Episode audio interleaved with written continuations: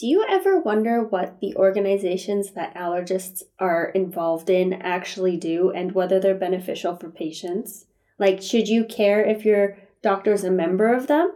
Well, today we interview the president of the American College of Allergy, Asthma, and Immunology, Dr. Gailen Marshall, who explains to us what the college does, why it's beneficial for patients, and his future plans as president.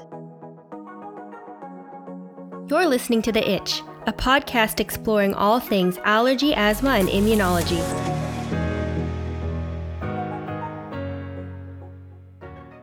Hi, Dr. Marshall. Thank you so much for joining us today. Dr. Marshall is the current president of the American College of Allergy, Asthma, and Immunology. And today we're going to get to know him better and get to know a little bit more about what the American College of Allergy, Asthma, and Immunology does and how they are supporting patients through all of their work. So, Dr. Gailen, could you tell us a little bit about your career and everything that you've done? It's a pleasure to be here with you all today. And thank you very much for the kind invitation. I'm a native Texan who moved to Mississippi about 20 years ago, and I've been here ever since with my wife and two dogs. I uh, grew up actually wanting to be a researcher from the time I was in junior high school. My research interest, which has a lot to do and is very relevant, all of us as clinicians know that when a patient walks in the room, if he or she is anxious or depressed or under a lot of stress, they're going to have more trouble than if they're not. And it turns out that that field, there is a field of study that I have been engaged in since the early 90s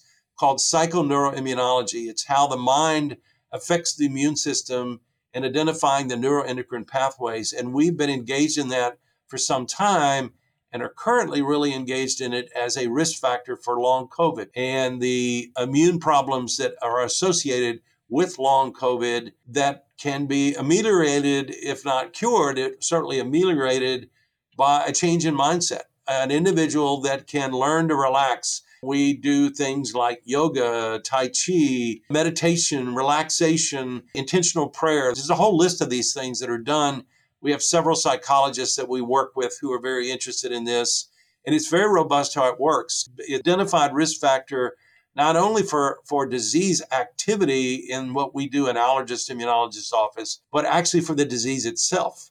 And that individuals who live in very highly stressed environments, we've talked for years, and I know you know this, Dr. Gupta, we've talked for years about the external environment impact on allergy. Well, this is the internal environment impact on allergy, and they work negatively together, but we're learning that they can work positively together and we have been fortunately well funded by the NIH to be able to investigate some of these things. And we're not far away from launching actual clinical trials to see that this makes a difference in outcomes of individuals. The two models we've looked at, interestingly enough, are chronic urticaria hives, because everybody knows if you wake up in an ant bed, you're going to be stressed out. And then the other one is asthma. Those are the two that we've been looking at. So that's a long answer to a fairly straightforward question. Thank you so much, Dr. Marshall. A couple of things. Number one, I love the research that you're doing because this is the mind body connection that is just so important that we know for so many conditions. And actually, urticaria and asthma are the two conditions that I talk about this probably the most. And so we want to ask you what does the American College of Allergy, Asthma, and Immunology do? So the American College of Allergy, Asthma, and Immunology started life as the American College of Allergy back during World War II in 1942. And as a group of people that got together, what might be of interest is to know that the term allergy is actually a fairly recent term in medicine. It really only came to be there were two, what we would now call clinician scientists, who worked together in New York, Clemens von Pirquet and Bela Schick. And they together coined the term allergy, and the field was born out of that, even though if you read in medical history, hay fever didn't start in the 20th century, it wasn't as well recognized. Asthma has been around. Hippocrates describes diseases that were clearly asthma. They weren't called that. So the field is fairly young. As the field began to move forward in 1942, a group of clinicians got together and formed a organization to exchange information, a collegial organization. This is what works for my patient. This is what doesn't. Medicine in those days, medical research, certainly clinical research, was very sort of hit and miss here and there, done informally, not anything like what we do now. But the American College, as it was called the college, which is how we refer to it, so the college existed and then over the years expanded its name as various areas. For example, clinical immunology. We learned that there were children that were born that would die in infancy of overwhelming infection. And in the very limited way we understood the immune system in those days, we knew that they had things that went wrong with it. And now that whole field itself is its own area of independent research and practice. And then we began to learn as things moved into the latter half of the 20th century that asthma, which had always been considered to essentially be a bronchospastic disease, I'm having an asthma attack, which means that I'm having bronchospasm. So give me something to relax the muscle, and then my asthma will go away. We began to understand number one, that didn't always happen. And we began to understand it was because of there was inflammation in the lungs of these individuals. And indeed, the emphasis changed from taking care of the episode to treating the underlying cause with the idea of minimizing or preventing the episode. So we began to understand the immunology part or the inflammation part of asthma. And allergist immunologists sort of, I won't say they took it over, but we certainly became primary providers for patients who have asthma. So the name then expanded again and became the American College of Allergy, Asthma, and Immunology, which is it is today. And the important thing about it that I think distinguishes the college is that we're very much into the mindset of advocating for the patient. I mentioned earlier Bela Schick. Bela Schick is sort of like the patron saint of the college, if you will. And it's because Schick famously said the quote about patient care and research. First, the patient. Second, the patient. Third, the patient. Fourth, the patient. Fifth, the patient. And then maybe the science. Now, for me, I've taken the word maybe out of that. And I think that most of us would as well. And indeed, the average community clinician is far more scientific today than his or her predecessor from just 20 years ago can't even imagine the time when Schick was in practice back in the early part of the 20th century. So the college is a combination of individuals. There's over 6,000 members that are providers, both physicians and mid level providers, as well as allied health and interested scientists that have a common bond of finding information that can be as directly useful to the patient as possible. I love that it's patient, patient, patient, patient, patient. But I don't think a lot of patients actually know about the college. And I know that there's the website, but how does the college work with patients? So, do you do patient outreach or how do patients find out about you guys? So, they have a variety of different mechanisms. They have webinars, and the webinars are put online. We have a communications office, and they go through patient advocacies. There's several advocacy groups that are related to food allergy, that are related to asthma, that are related to atopic dermatitis so we work through those. The key things, and I think most patients with any kind of a chronic illness understand, is that you can find anything on the internet you want, anything. That's the downside of the internet. But the upside is you can find all the appropriate information if you can get it from places that you can trust. And what you want are places that have been vetted in such a way that there are individuals with expertise and with a no, shall we say, sinister motive underneath of why they would transmit that information to you. Point being, they're not trying to sell you anything. And the college website is not trying to sell patients anything. They're trying to provide information to make their patients more informed, which is good not only for the patient, but it's good for our members who are trying to communicate with the patient in a way to optimize their care. And the people that seem to do the best in the college are people that take a great deal of joy and satisfaction from taking some of these high ethereal terms and making them more plain and clear to people. There's a big difference in trying to explain and be clear and being condescending or talking over somebody's head. As a patient who likes to comb the internet for everything possible about what I've been diagnosed with. So if I want to find out the latest research so that when I go to my next doctor's appointment, I can say, this is what I want. This is what's new and shiny and exactly what my body needs. Is it the college website that I would go to first? Even though we're a professional organization, we're very patient oriented. We work and take very seriously feedback from patients and the public about the user friendliness of our website so people can do exactly what you just said. They can go into the website and there's a search function. You can type in asthma and it will pop up the resources that would be of use to you as a patient because we have a separate patient and member site. And a lot of people say, oh, well, you don't want us to see it. No, it's not that. But certainly we talk at a different level to providers who have educational and clinical expertise. Their background is different than that of the patient. We're not hiding anything. We're not saying two different messages but we're giving the messages to two different audiences. And then we look for ways where there can be an interface of that. And that's another characteristic of our website in that context. How can patients be involved with the American College of Allergy, Asthma, and Immunology if they want to? So, if a patient really wants to be involved with the college, it's a pretty straightforward way to do it. They can go into the webpage, acaai.org,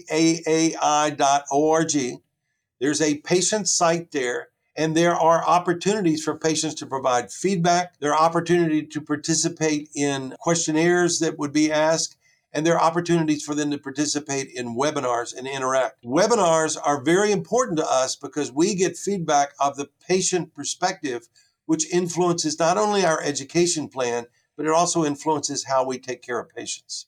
As a patient, it's actually really important if you have the time, and I like to do this as well, is to participate because you're not allowed to complain about healthcare if it's bothering you if you don't actually find a way to, you know, make a difference. And I feel like we have the opportunity to lend our voice as patients, and sometimes people don't know where that is. But this is a great resource, and thank you so much for sharing that. Can you tell us a little bit about the Find a Doctor tool? on the American College of Allergy, Asthma, and Immunology website because I think that that's one of the most important resources that the college provides to patients. So it's a logical question to ask why an allergist? Why not a different kind of a doctor to take care of my nasal problems, to take care of my asthma, to take care of my allergic skin disease? Well, an allergist is specially trained. All of us have gone through primary training after medical school in either internal medicine or pediatrics, and some do both. And then we spend two to three years in fellowship training to learn about the specific diseases that are affected, how to best recognize them, how to best take care of them. And we all have on our radar screen someday how to ultimately to participate in their cure. Not going to come next year, but it's coming. And we as subspecialists do that better than other physicians who may be more skilled in other areas of medicine. So then the question is okay, I'm a, a patient or I'm a patient family member and I want to find an allergist, but I live in a community that I don't know where the nearest one is.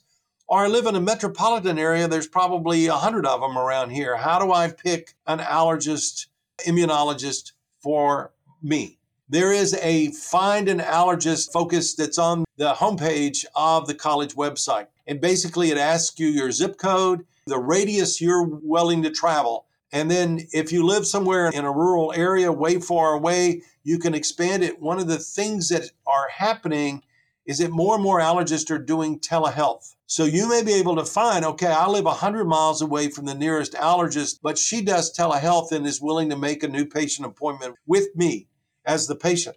So you're the new president. And is there anything that you have planned for the future of the college? Is there any dream that you have when you retire one day and you said, I did this? What is that that you want to accomplish? And I understand your question, Kortney, but I'd like to modify the answer a little bit. What I would like to do is when I finally hang it up, I can say, We did this, not I did this. So I thought about, well, what can I do that would help the idea of community based research move forward? You think about now we're going from the olden days where everything was on a paper chart. If you wanted to do chart reviews, they used to have chart rooms in the hospital. There were rooms just stacks and stacks and stacks and stacks. And if you wanted to do chart reviews, you had to drag them down and spend hours and hours and things you can now do in seconds to minutes. The problem is the following our community based practice system is still very hybrid. There are still those, particularly people my age, who still have paper charts. They're not changing out of necessity to people in Dr. Gupta's category that are probably fully electronic. But even with that, their system doesn't necessarily talk to my system, which doesn't even necessarily talk to another university system. So, what we have developed uh, this year, my presidential initiative that we're working to implement, is called the Community and Academic Allergist Partnership in Education and Research, CAAPER for short. So if you like capers, it's good to go. The midst of this is developing a mechanism to identify important questions. I'll give you a classic example. Here's a new area that everybody's all excited about in allergy and all immune based specialties now are the so called biologics. And these are a category of medicines that are mechanism based. They target a specific mechanism and they look for a response from the individual from that. Do they get better? Do they not get better? There's more than one of these that go after more or less the same thing. One of the questions is which one is better? But within any given practice, there's a limited thing because we know there are other things besides just the biologic that may influence how they respond. The bigger the database that you can get, the more you can address that. Those are the kind of research projects that we want to see that are community based, that will require a partnership. But you need to do this in the recognition of the fashion. Here in the university, I have access to all kinds of resources that are oriented toward research, because that's a major part of what we do. In clinical practice, unless the individual provider has made his or her own decision, that's not what they do. What they do is that they see and take care of patients, but they gather information because there'll be an academic person has a grant from the National Institutes of Health that supports part of her salary or maybe even all of her salary. She has an expertise in what to do with these data are there and we form this partnership with the community docs and the academic docs to get them together to ask and answer pragmatic, clinical, patient oriented questions. That's what CAAPER is all about. And we're really excited about getting that off the ground. And there's a lot of excitement about the importance of doing this. And if I live long enough, and I hope and pray that I will, is to see that that project will take a life of its own. They won't remember what year it was developed, they'll remember how it works five years from now, 10 years from now, and the impact it can have on patient care. That will be the satisfying part for me, not the part that it's got my name associated with it. It's really exciting for me to hear as a patient that there is all of this research going on where you're taking what's actually happening in clinic and doing research on that because I think that as patients, we feel like everything is done in a vacuum. And so sometimes you don't feel like your real life experience is also taken into account when research is being done. And it sounds like with this new CAAPER initiative, that's going to change. That sounds awesome. And I'm excited to see the rollout and hopefully participate myself. Great. I was hoping you would play that part. And the key of this is that we want to make this as user friendly as possible. I've really enjoyed being a part of the college as a physician. I feel like I learned so much from mentors in the space that have been in the field and know the history of how patients have experienced different diseases and you know what the treatments were.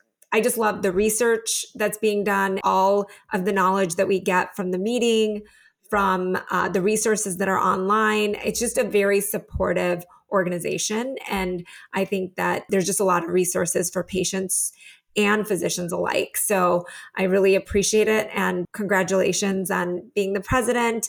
And thank you for all the work that you're doing because I know it's a lot of hard work. Thank you very much, Dr. Gupta. It's a real pleasure to be with you all today. Thank you for listening to today's episode. Remember that all information you hear today is for informational purposes only and are not intended to serve as a substitute for the consultation, diagnosis, and or medical treatment of a qualified physician or healthcare provider. And also, don't forget to subscribe to our podcast. And if you have a second, help spread the word by rating our podcast and sharing with your friends and family who might also be interested in learning more about allergies, asthma, and immunology. You can always stay up to date by checking out our Instagram, The Itch Podcast, where you can leave questions you are itching to know, or check out our website, which is www.itchpodcast.com, which contains more information about the subjects we covered in today's episode and every episode. Until next time, have a fabulous week.